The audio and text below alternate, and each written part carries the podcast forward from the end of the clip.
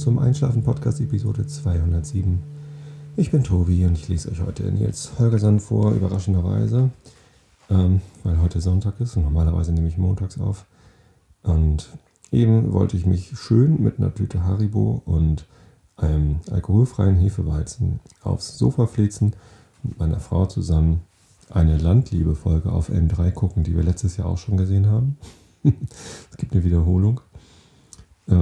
Wir wollten sie trotzdem nochmal gucken, weil da eine gebratene Pute drin vorkommt. Ja, und ich mag ja gerne Truthähne frittieren. Und so eine gebratene Pute sieht auch fast frittiert aus. Ja. Ich überlege jedes Jahr wieder, ob man nicht einfach zum Frittieren auch den Truthahn füllen könnte mit einer leckeren Füllung. Zum Beispiel, wir hatten letztens beim Truthahn nicht frittieren eine Füllung mit Speck und Brot und Mais, so südstaatenmäßig. Und wenn man den Truthahn füllt und zunäht und dann frittiert, dann braucht man ja weniger Öl, weil das Öl nicht in den Truthahn reinläuft und man hat mehr Verdrängung. Das überlege ich immer wieder. Vielleicht sollte ich das mal probieren nächstes Jahr. Oder ich frage vorher William Shatner, Captain Kirk, der ja der absolute Vollprofi im Truthahn frittieren ist und Videos auf YouTube veröffentlicht, wie er angeblich anfängt zu brennen, um den Kindern das Truthahn frittieren zu vermiesen. Nun denn, zumindest sagte meine Frau, dann musst du nicht heute aufnehmen. Und ich sagte schon so, du lernst es auch nie. Ich mache doch schon seit einem Jahr immer montags und nicht sonntags. Haben wir extra auf den Montag verschoben, damit wir den Sonntagabend zusammen schön auf dem Sofa rumhängen können und ich hier nicht im Nebenzimmer, Schrägstrich Gästezimmer, Schrägstrich Computerzimmer, Schrägstrich Tonstudio rumhänge. Allerdings hatte ich vorhin eine Diskussion mit meinem Bandkollegen von meiner Band, Horst Blank, dass ich ja am Donnerstag nicht proben kann. Normalerweise haben wir donnerstags Bandprobe. Ja, die Woche ist ziemlich gut durchgeplant. Nur diesen Donnerstag ist der 6.12.2012 und da spielt die Band Sonic Boom 6 in Hamburg im Headcrash. Und ich habe meiner großen Tochter, die ist ja schon 9, Eintrittskarten für dieses Konzert geschenkt. Das ist ein bisschen, geht man mit einer 9-Jährigen auf ein Punk-Konzert, auf dem Kiez, so über die Reeperbahn? Eigentlich nicht, aber die Band ist so geil und sie steht drauf. Und sie spielt halt da. Da kann ich ja nichts für. Naja, zumindest machen wir das. Und die Bandprobe fällt dann natürlich aus am Donnerstag. Und dann mussten wir die Bandprobe also verlegen, damit die nicht schon wieder ausfällt. Die fällt relativ häufig bei uns aus. Und dann ging es hin und her und dann hieß es zuerst Dienstag und in allerletzter Sekunde hat unser Gitarrist gesagt, nein, Kommando zurück, meine Frau hat doch nicht Elternratssitzung von der Schule und kann da sein und ich kann weg und lass uns Montag proben. Ja, also haben wir die Bandprobe auf Montag gelegt. Und ich hatte überhaupt nicht auf der Pfanne, dass das ja bedeutet, dass ich den Einschlafen-Podcast dann wohl schon heute aufnehmen muss. Ja, so ist das. Irgendwie ist die Terminplanung im Moment sowieso ziemlich schwierig. Zur Weihnachtszeit gibt es ja dann auch immer noch so viele Sondertermine. Es fing schon an, also nicht mit Weihnachtsfeiern, aber mit Lichterandachten. Also da gibt es dann... Meine Frau arbeitet im evangelischen Kindergarten Tostedt und meine Tochter geht auch in den evangelischen Kindergarten Tostedt, aber in ein anderes Haus, also ein paar Straßen weiter. Da gibt es 2 und die machen natürlich, weil es ein evangelischer Kindergarten ist, immer dann gerne mal was in der Kirche und in der Vorweihnachtszeit geht es dann einmal immer zur Lichterandacht in die Kirche. Da trifft man sich dann abends um 5 und zündet ganz, ganz viele Kerzen an. Und ja, macht eine Lichterandacht. Sowas zum Beispiel kommt dann dazu. Und ja, dies und das und jenes. Also irgendwie, im Moment habe ich das Gefühl, die Terminplanung ist schon wieder ganz schön anstrengend. Rausfinden, wann man wo hin kann und so weiter. Und dazu kommt ja noch, dass meine Mutter letzte Woche eine geplante OP hatte. Ich habe es letzte Woche im Podcast schon erwähnt. Man wird ja nicht jünger. Leider ist die OP nicht ganz so gut verlaufen. Ja, das hat leider Erstens hat sie die Narkose nicht vertragen, zweitens hat sie einen riesen Bluterguss gehabt, was wohl normal ist bei so einer Herzkatheteroperation. Aber drittens hat sie leider einen Schlaganfall bekommen, der zum Glück, also Glück im Unglück, war dann nicht so schlimm. Aber ihr Sprachzentrum ist so ein bisschen lediert, sie leidet so ein bisschen. Klingt manchmal so, als hätte sie ein bisschen viel getrunken. Vielleicht hat sie einfach... Nein, hat sie nicht. Aber also größtenteils spricht sie ganz normal. Ärgerlich ist, dass ihre Hand so ein bisschen zitterig ist. Kann nicht mehr so richtig schreiben und so. Das ist sehr ärgerlich. Deswegen muss sie jetzt zur Reha. Und ja, ich habe jetzt das ganze Wochenende auf sie aufgepasst. Bin Samstag früh bei ihr eingezogen und jetzt am Sonntagabend wieder nach Hause gekommen. Eigentlich kommt sie ganz gut allein zurecht, ganz erstaunlich, aber also erfreulich, wie gut es geht. Aber wir waren nicht ganz wohl dabei, wenn sie da irgendwie umkippt. Ihr ist auch ständig schwindelig und so. Und es ist keiner da, der irgendwie den Notarzt rufen kann. Also das ist ein bisschen doof. Ja, gut, morgen muss sie noch einen Tag mit der Diakonieschwester vorlieb nehmen, die dann 2-3 Mal reinguckt und irgendwelchen Nachbarn oder so. Und ich ja morgen wieder zur Arbeit muss. Ja, und am Dienstag geht es dann in die Reha-Klinik nach Gyhum. Tja, also dieses Krankenhaus in Lilienthal, ich bin so ein bisschen schockiert, ehrlich gesagt, weil die OP war letzte Woche Dienstag und seit Mittwoch ging es meiner Mutter ziemlich dreckig. Und am Samstag haben dann die Ärzte festgestellt, dass sie einen Schlaganfall hat. Und ich kann mir auf Gedeih und Verderb nicht erklären, wie ein Krankenhaus es nicht schaffen kann, innerhalb von 4 Tagen einen Schlaganfall festzustellen. Also bei uns in der Firma hängen überall so Zettel, wo ganz groß Stroke draufsteht. Ja, das englische Wort für Schlaganfall. Und das STR von Stroke sind die Ersterkennungshilfen. Also das S steht für Smile, wenn ein Mensch nicht mehr richtig lächeln kann, sondern so schief lächelt oder gar nicht mehr lächeln kann, dann ist das ein Anzeichen für einen Schlaganfall. Also man sagt halt, lächeln mal. Und wenn das nicht klappt, dann ist das ein Anzeichen. T steht für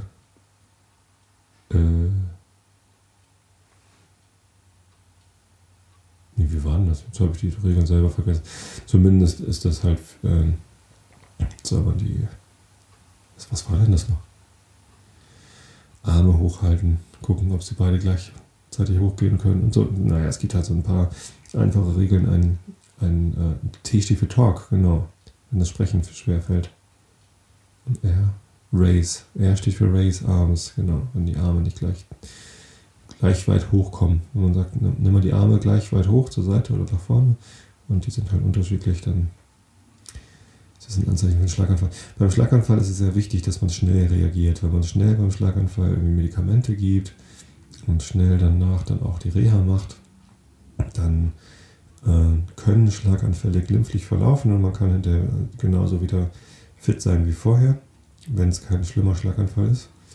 Aber wichtig ist auf alle Fälle, dass man schnell reagiert. So.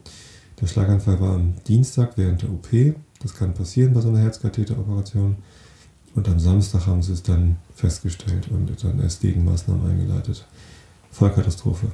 Also das gibt sicherlich noch ein Nachspiel. Gab ja gerade eine Gesetzesreform zum Schutz von Patienten. Also die Tatsache, dass sie einen Schlaganfall bekommen hat, da hat sie ja sicherlich dann auch diesen OP-Zettel unterschrieben, dass es ein Risiko ist. Ja, geschenkt. Ich meine, 2% aller Patienten, die diese Operation bekommen, haben halt einen Schlaganfall. Das gehört dazu, das ist das Risiko und das kann auch nicht der Arzt tragen. Aber dass man das dann 4 Tage lang nicht feststellt, oh, das ist echt bitter. Tja. Das ist nicht so das geeignete Einschlafthema. Wie auch immer. Lasst euch davon nicht runterziehen. Ich lasse mich davon auch nicht mehr runterziehen. Letzte Woche ging es mir nicht so gut, deswegen... Aber jetzt das Wochenende bei meiner Mama. Eigentlich war ich ja da zum Aufpassen und zum Helfen. Ich wurde natürlich dann auch hier und da geschickt. Aber insgesamt hat es mich beruhigt, weil natürlich geht es ihr nicht gut, aber es geht ihr auch nicht so schlecht, wie man es befürchten könnte, wenn man hört Schlaganfall. Und es war dann ganz schön. Also wir haben dann gestern Abend uns Essen geholt vom Griechen und hinterher noch ein bisschen zusammen gespielt. Quirkel und Triominus. Triominus spielt sie gerne, Quirkel spiele ich gerne, das kannte sie noch nicht so. Habe ich ihr das mal gezeigt und das klappte alles. Also das geht alles noch. Das insofern ja, ist natürlich doof mit der Hand, aber ist ja auch kein... Selbst wenn das jetzt so bleibt und sie das nicht mehr wegkriegen, dann ist das nicht das Ende allen Glücklichseins. Das ist halt eine Sache, um die man dann herumarbeiten muss. Ja, was habe ich dann noch gemacht? Gestern Abend, als sie dann ins Bett gegangen ist und auch am Nachmittag, als ich mal ein bisschen Zeit hatte und meine Mama geschlafen oder Fernsehen geguckt hat, habe ich meinen Rechner mitgebracht. Meine Mutter hat DSL schon recht lange und dann wollte ich den Pottwichtel-Krams weiter vorbereiten. Ich habe ja gerade so eine Pottwichtel-Aktion am Laufen und gestern war der 1. Dezember und da war eigentlich die Abgabefrist für alle Wichtel, dass sie ihre Wichteleien an mich senden sollten, damit ich sie dann fertig machen kann, runterladen kann, wieder hochladen kann auf meinen Server und E-Mails vorbereiten kann an alle Teilnehmer. Am Mittwoch will ich diese E-Mails rausschicken und am Donnerstag wollen wir alle dann diese Episoden veröffentlichen. Das heißt, am Donnerstag, am 6. Dezember, am Nikolausi-Tag, gibt es ganz viele neue Podcast-Episoden, 21 an der Zahl. Und deswegen musste ich halt 21 E-Mails vorbereiten mit den richtigen Links drin und Zusatzinformationen. Einige Wichtel haben richtig tolle Shownotes geschrieben und noch Bilder dabei gepackt. Und ja, einiges an Arbeit. Die DSL-Leitung bei meiner Mutter ist angeblich eine 2-Mbit-Leitung. Es kommt aber nur 1 Mbit an. Das ist ziemlich ätzend. Ich habe dann mein Handy zum WLAN-Hotspot gemacht. Erstaunlicherweise hatte ich dort ganz guten HSDPA-Empfang. Und dann waren es mir so 3 Mbit übers Handy. Das war ganz lustig, dass ich übers Handy im Mobilfunk eine bessere, schnellere Leitung hatte als über Dingsbums hier. Als über die DSL-Leitung. Tja, so ist es. Open Dörpen. Naja, hier bin ich auch Open Dörpen. Karkensdorf ist auch nicht viel größer als Westedt, wo meine Mutter wohnt. Und hier habe ich 35 Mbit Downstream. Nicht nur 1. So, VDSL ist ganz nett. Tja, zumindest konnte ich mich natürlich nicht beherrschen, habe in einige Episoden mal reingehört und Leute, ihr könnt euch freuen, da kommt ein Feuerwerk an tollen Podcasts auf euch zu. Da haben sich die Leute, wo ich reingehört habe, richtig viel Mühe gegeben. Ich denke mal, die anderen sind auch nicht schlecht. In meinen eigenen habe ich natürlich noch nicht reingehört. Der ist auch schon da. Es gibt also am Donnerstag eine Zusatzepisode, Einschlafen-Podcast, die nicht ich aufgenommen habe, sondern ein Wichtel, 2 Wichtel sogar. Und da bin ich auch noch gespannt drauf, wie die so ist und was da... ob da wohl vorgelesen wird. Ja, aber das gibt es, wie gesagt, alles erst dann. 3 Episoden fehlen noch. Die 3 Podcaster sind nicht fertig geworden. Die haben mich aber alle 3 angeschrieben und gesagt, oh, ich schaff's noch nicht. Gib mir nochmal Zeit. Und ja, kein Stress. Macht's halt fertig. Hauptsache ihr werdet fertig. Aber die haben mir dann auch Termine genannt, wann sie es aufnehmen wollen, dass sie es dann auch gleich fertig machen. Und das klappt schon auch alles. Ich bin voller Zuversicht, dass alle 21 Pottwichtel-Teilnehmer eine Episode zugewichtet bekommen. Wenn da jemand wegfällt, dann muss ich wohl ran und noch was bewichteln.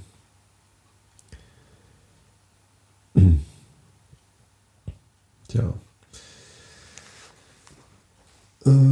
Was wollte ich denn noch erzählen? Ich bin müde. Das wollte ich erzählen. Und meine Frau sagt, das liegt am Wetter. Und auf Twitter sagt auch ganz viele, das liegt am Wetter. Es ist aber auch echt ein richtig ekliges Wetter gerade.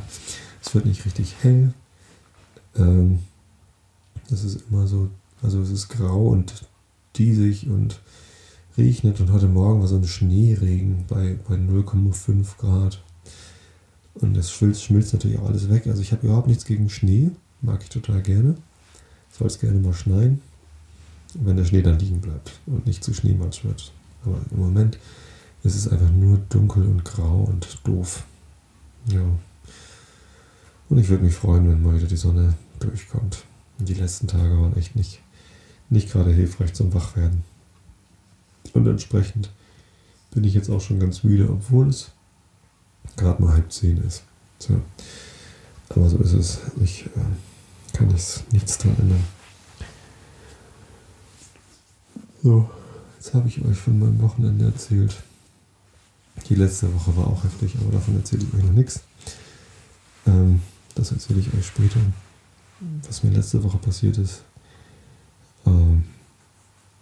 ist auch nicht so spannend. Wird nächstes Jahr erst relevant. Insofern, ja. Lese ich euch jetzt einfach Nils Holgersson vor. Und zwar sind wir bei Kapitel 29. Das Bruderteil heißt es. Jetzt muss ich wieder Fraktur vorlesen. Ich entschuldige mich im Voraus, dass es durchaus die Möglichkeit gibt, dass ich einige dieser Fraktur-Schriftzeichen nicht spontan entziffern kann, gerade wenn es um schwedische Ortsnamen geht, die ich noch nicht kenne oder die mir nicht geläufig sind. Und da muss ich dann teilweise raten. Lasst euch davon nicht abhalten. Es ist ja leider so, Einschlafen-Podcast ist Single-Take, das heißt, ich laber hier ins Mikrofon rein, schneide es mit, ströme es dabei live ins Internet, das heißt, ihr könnt ja auch live zuhören. Einige Leute hören ja auch gerade live zu, obwohl ich das so kurzfristig angesagt habe. Eigentlich heißt es ja immer montags Einschlafen-Podcast.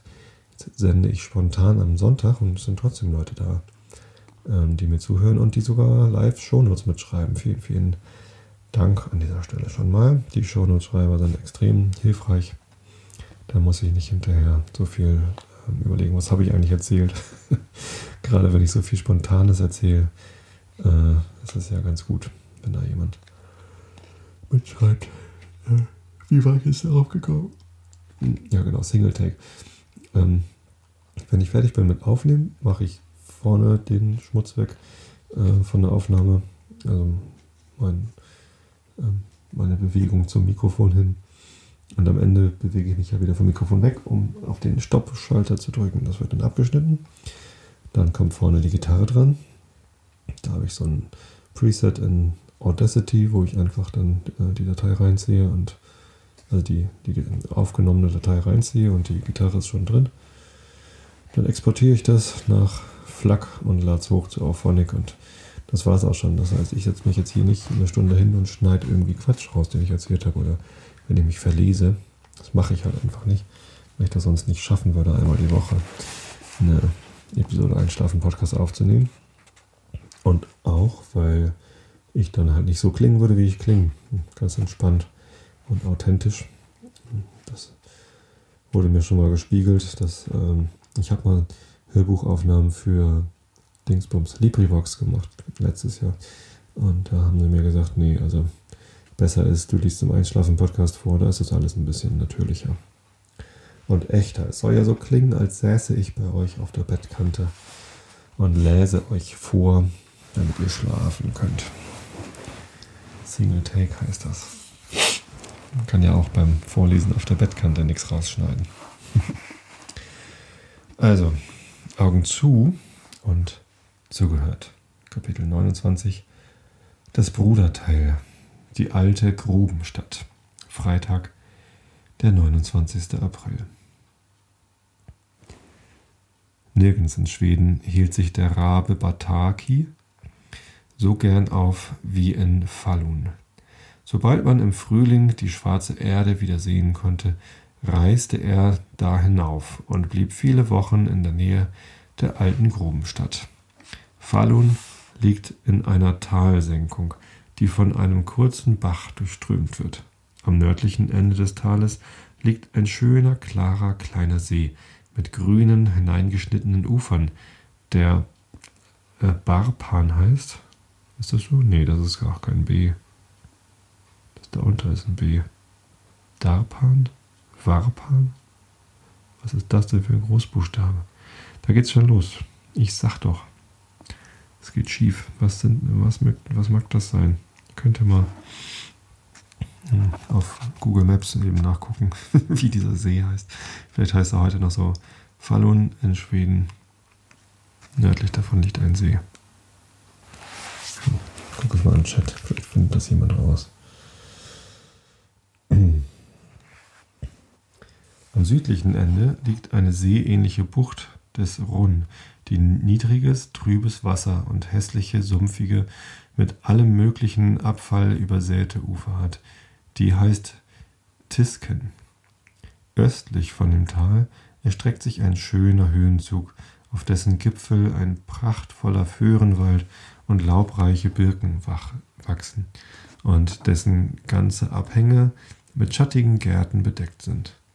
Westlich von der Stadt zieht sich ebenfalls ein Bergrücken hin, der ist ganz oben nur mit spärlichem Tannenwald bewachsen und der ganze Abhang ist kahl und ohne Bäume und Gras, ganz wie eine Wüste. Das Einzige, was die Erde bedeckt, sind große, runde Steinblöcke, die überall zerstreut liegen. Die Stadt Falun, die in der Talsenkung zu beiden Seiten des Baches liegt, sieht so aus, als habe sie Gestalt nach dem Erdboden angenommen, auf dem sie gebaut ist. Auf der grünen Seite des Tals liegen alle die Gebäude, die ein zierliches oder ansehnliches Äußeres haben. Da liegen zwei Kirchen, das Rathaus, die Wohnung des Landeshauptmanns, das Bergwerkkontor, zwei Banken, die Hotels, die vielen Schulen, das Krankenhaus und alle die schönen Villen und Häuser. Auf der schwarzen Seite dahingegen liegen Straße auf und Straße ab, kleine rot gemalte einstöckige Häuser, lange trübselige Bretterzäune und große, schwere Fabrikgebäude. Und jenseits der Straßen, mitten auf der großen Steinwüste, liegt die Grube von Falun mit Grubenwinde und Kränen und Pumpenwerken mit altmodischen Gebäuden, die auf dem untergrabenen Erdboden stehen und einzustürzen drohen, mit großen, steilen Schlackenbergen und langen Reihen von Schmelzöfen ringsumher. Bataki pflegte nie einen Blick auf den östlichen Teil der Stadt zu werfen und auch nie auf den schönen See. Jetzt müsste ich nachgucken, wie der jetzt. Hat es jemand rausgefunden? Nö, schade.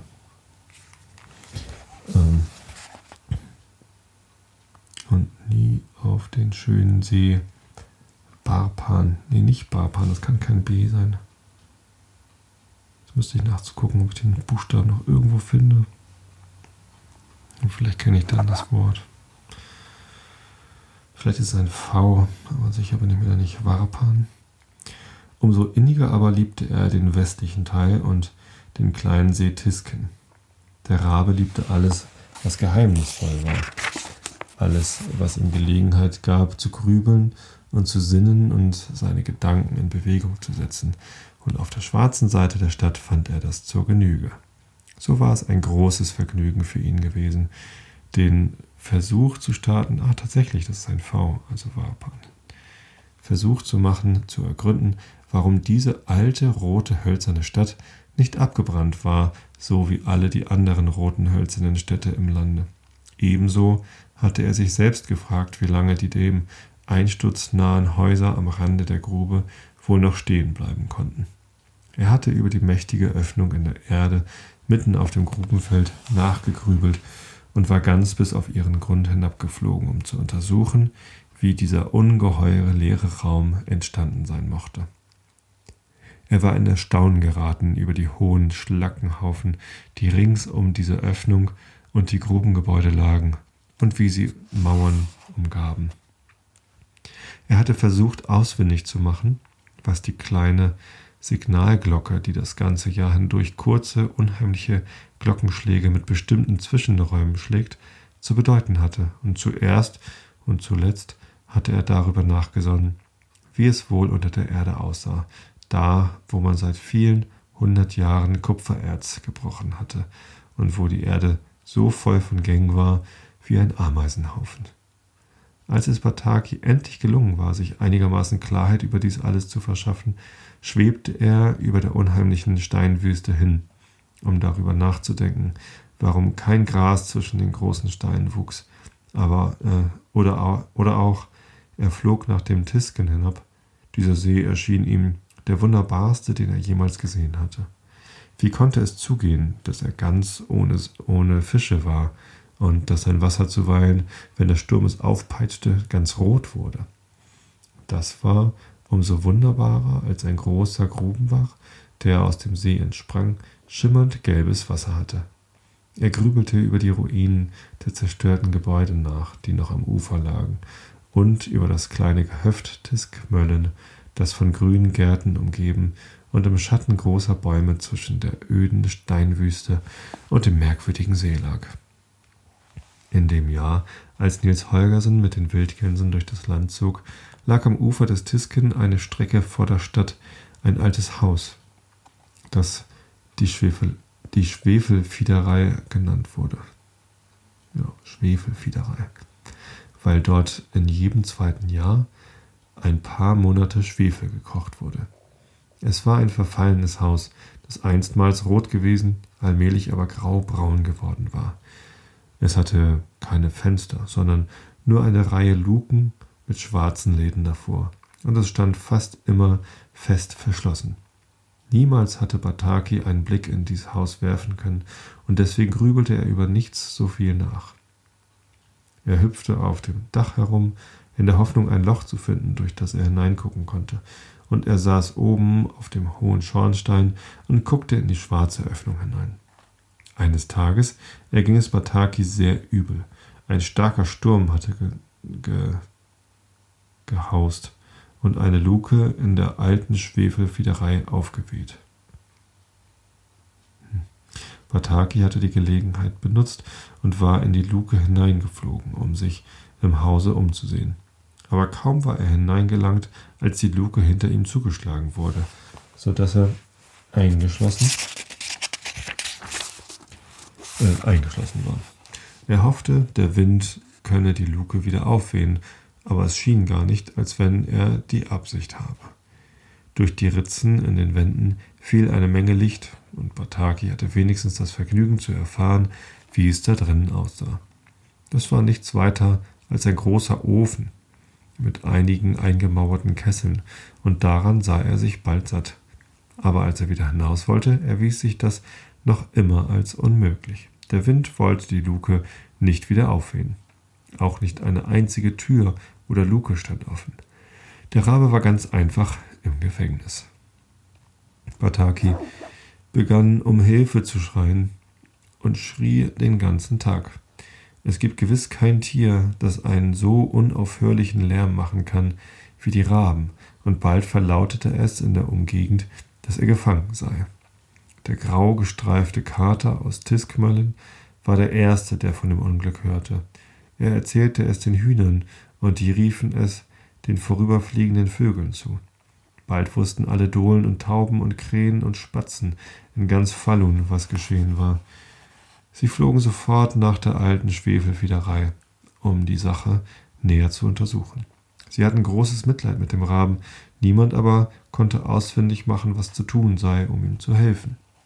Plötzlich aber rief Bataki mit seiner scharfen, bissigen Stimme: »Schweigt alle still da draußen und hört mich an. Da ihr sagt, dass ihr mir gerne helfen wollt, so fliegt aus und sucht die alte Wildgans Akka von Kebnekaise und ihre Schar. Ich vermute, sie sind zu dieser Jahreszeit in Dalarna. Erzählt Akka, wie es mit mir steht.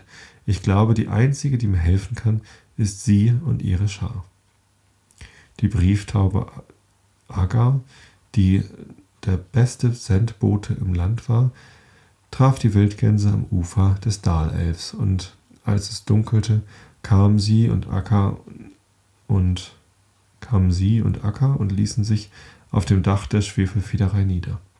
Däumeling saß auf Akkas Rücken, aber die anderen Reisekameraden waren auf einem Werder im Runden zurückgeblieben, da Akka meinte, sie würden mehr Schaden anrichten als Nutzen stiften, falls sie mit nach Falun kämen.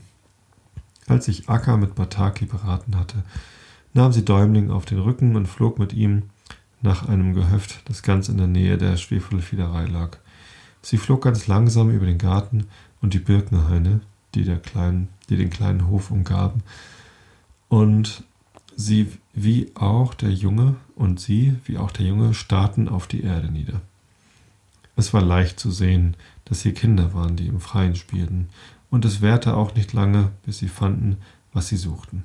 In einem kleinen, munteren Bach klapperten eine Menge kleiner Mühlenwerke, und in der Nähe davon fand der Junge ein Stemmeisen. Auf zwei Böcken lag ein halbfertiges Kanu, und daneben entdeckte er einen kleinen Knäuel Bindfaden. Mit diesen Gegenständen flogen sie nach der Schwefelsiederei zurück. Der Junge befestigte Schwefelsiederei. Warum sage ich immer Fiederei? Das ist doch ein S. Schwefelsiederei. Der Junge befestigte den Bindfaden am Schornstein, ließ es in das tiefe Loch hineinfallen und enterte daran hinab. Als er Bataki guten Tag gesagt hatte, der ihm mit vielen hübschen Worten dankte, dass er gekommen war, machte er sich daran, mit dem Stemmeisen ein Loch in die Wand zu schlagen. Es waren keine dicken Wände in der Schwefelsiederei, aber mit jedem Hieb schlug der Junge nicht mehr los als einen Span, der so klein und dünn war, dass eine Maus ihn ebenso mit ihren Vorderzähnen hätte abnagen können.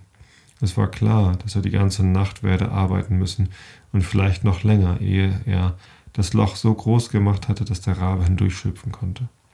Bataki hatte eine solche Sehnsucht hinauszukommen, dass er nicht schlafen konnte, sondern neben Däumeling saß, der arbeitete. Anfangs war der Junge sehr fleißig, aber als eine kleine Weile vergangen war, bemerkte der Rabe, dass die Schläge in immer größeren Zwischenräumen kamen, und schließlich hörten sie ganz auf. »Du bist gewiss müde«, sagte der Rabe. »Du kannst es vielleicht nicht mehr aushalten, weiterzuarbeiten?« »Nein, müde bin ich nicht«, sagte der Junge und begann von neuem mit dem Eisen zu arbeiten. »Aber ich weiß wirklich nicht, wie lange es her ist, seit ich eine Nacht ordentlich geschlafen habe. Ich weiß nicht, wie ich mich wach halten soll.« Nun ging ihm die Arbeit eine Weile schnell von der Hand, dann aber fielen die Schläge langsamer und langsamer. Der Rabe weckte den Jungen abermals, aber er sah bald ein, dass, wenn er nichts ersinnen konnte, womit er den Jungen wach zu halten vermochte, er nicht nur diese Nacht, sondern auch den ganzen nächsten Tag bleiben musste, wo er war. »Vielleicht geht dir die Arbeit besser von der Hand, wenn ich dir eine Geschichte erzähle«, sagte er. »Das ist ja nicht unmöglich«, erwiderte der Junge, aber im selben Augenblick gähnte er und war so schläfrig, dass er kaum das Werkzeug zu halten vermochte. Dann kommt die Geschichte von der Faluner Grube. Die lese ich euch nächstes Mal vor. In Schweden stehen ja viele rote Häuser. Und das Rot, mit dem die meisten roten Schwedenhäuser gestrichen worden sind, heißt Faluröd. Das kommt tatsächlich aus der Stadt Falun. Davon erzähle ich euch dann nächstes Mal, wenn es dann um diese Geschichte geht. Also, ich wünsche euch allen eine gute Nacht. Schlaft recht schön. Und bis zum nächsten Mal.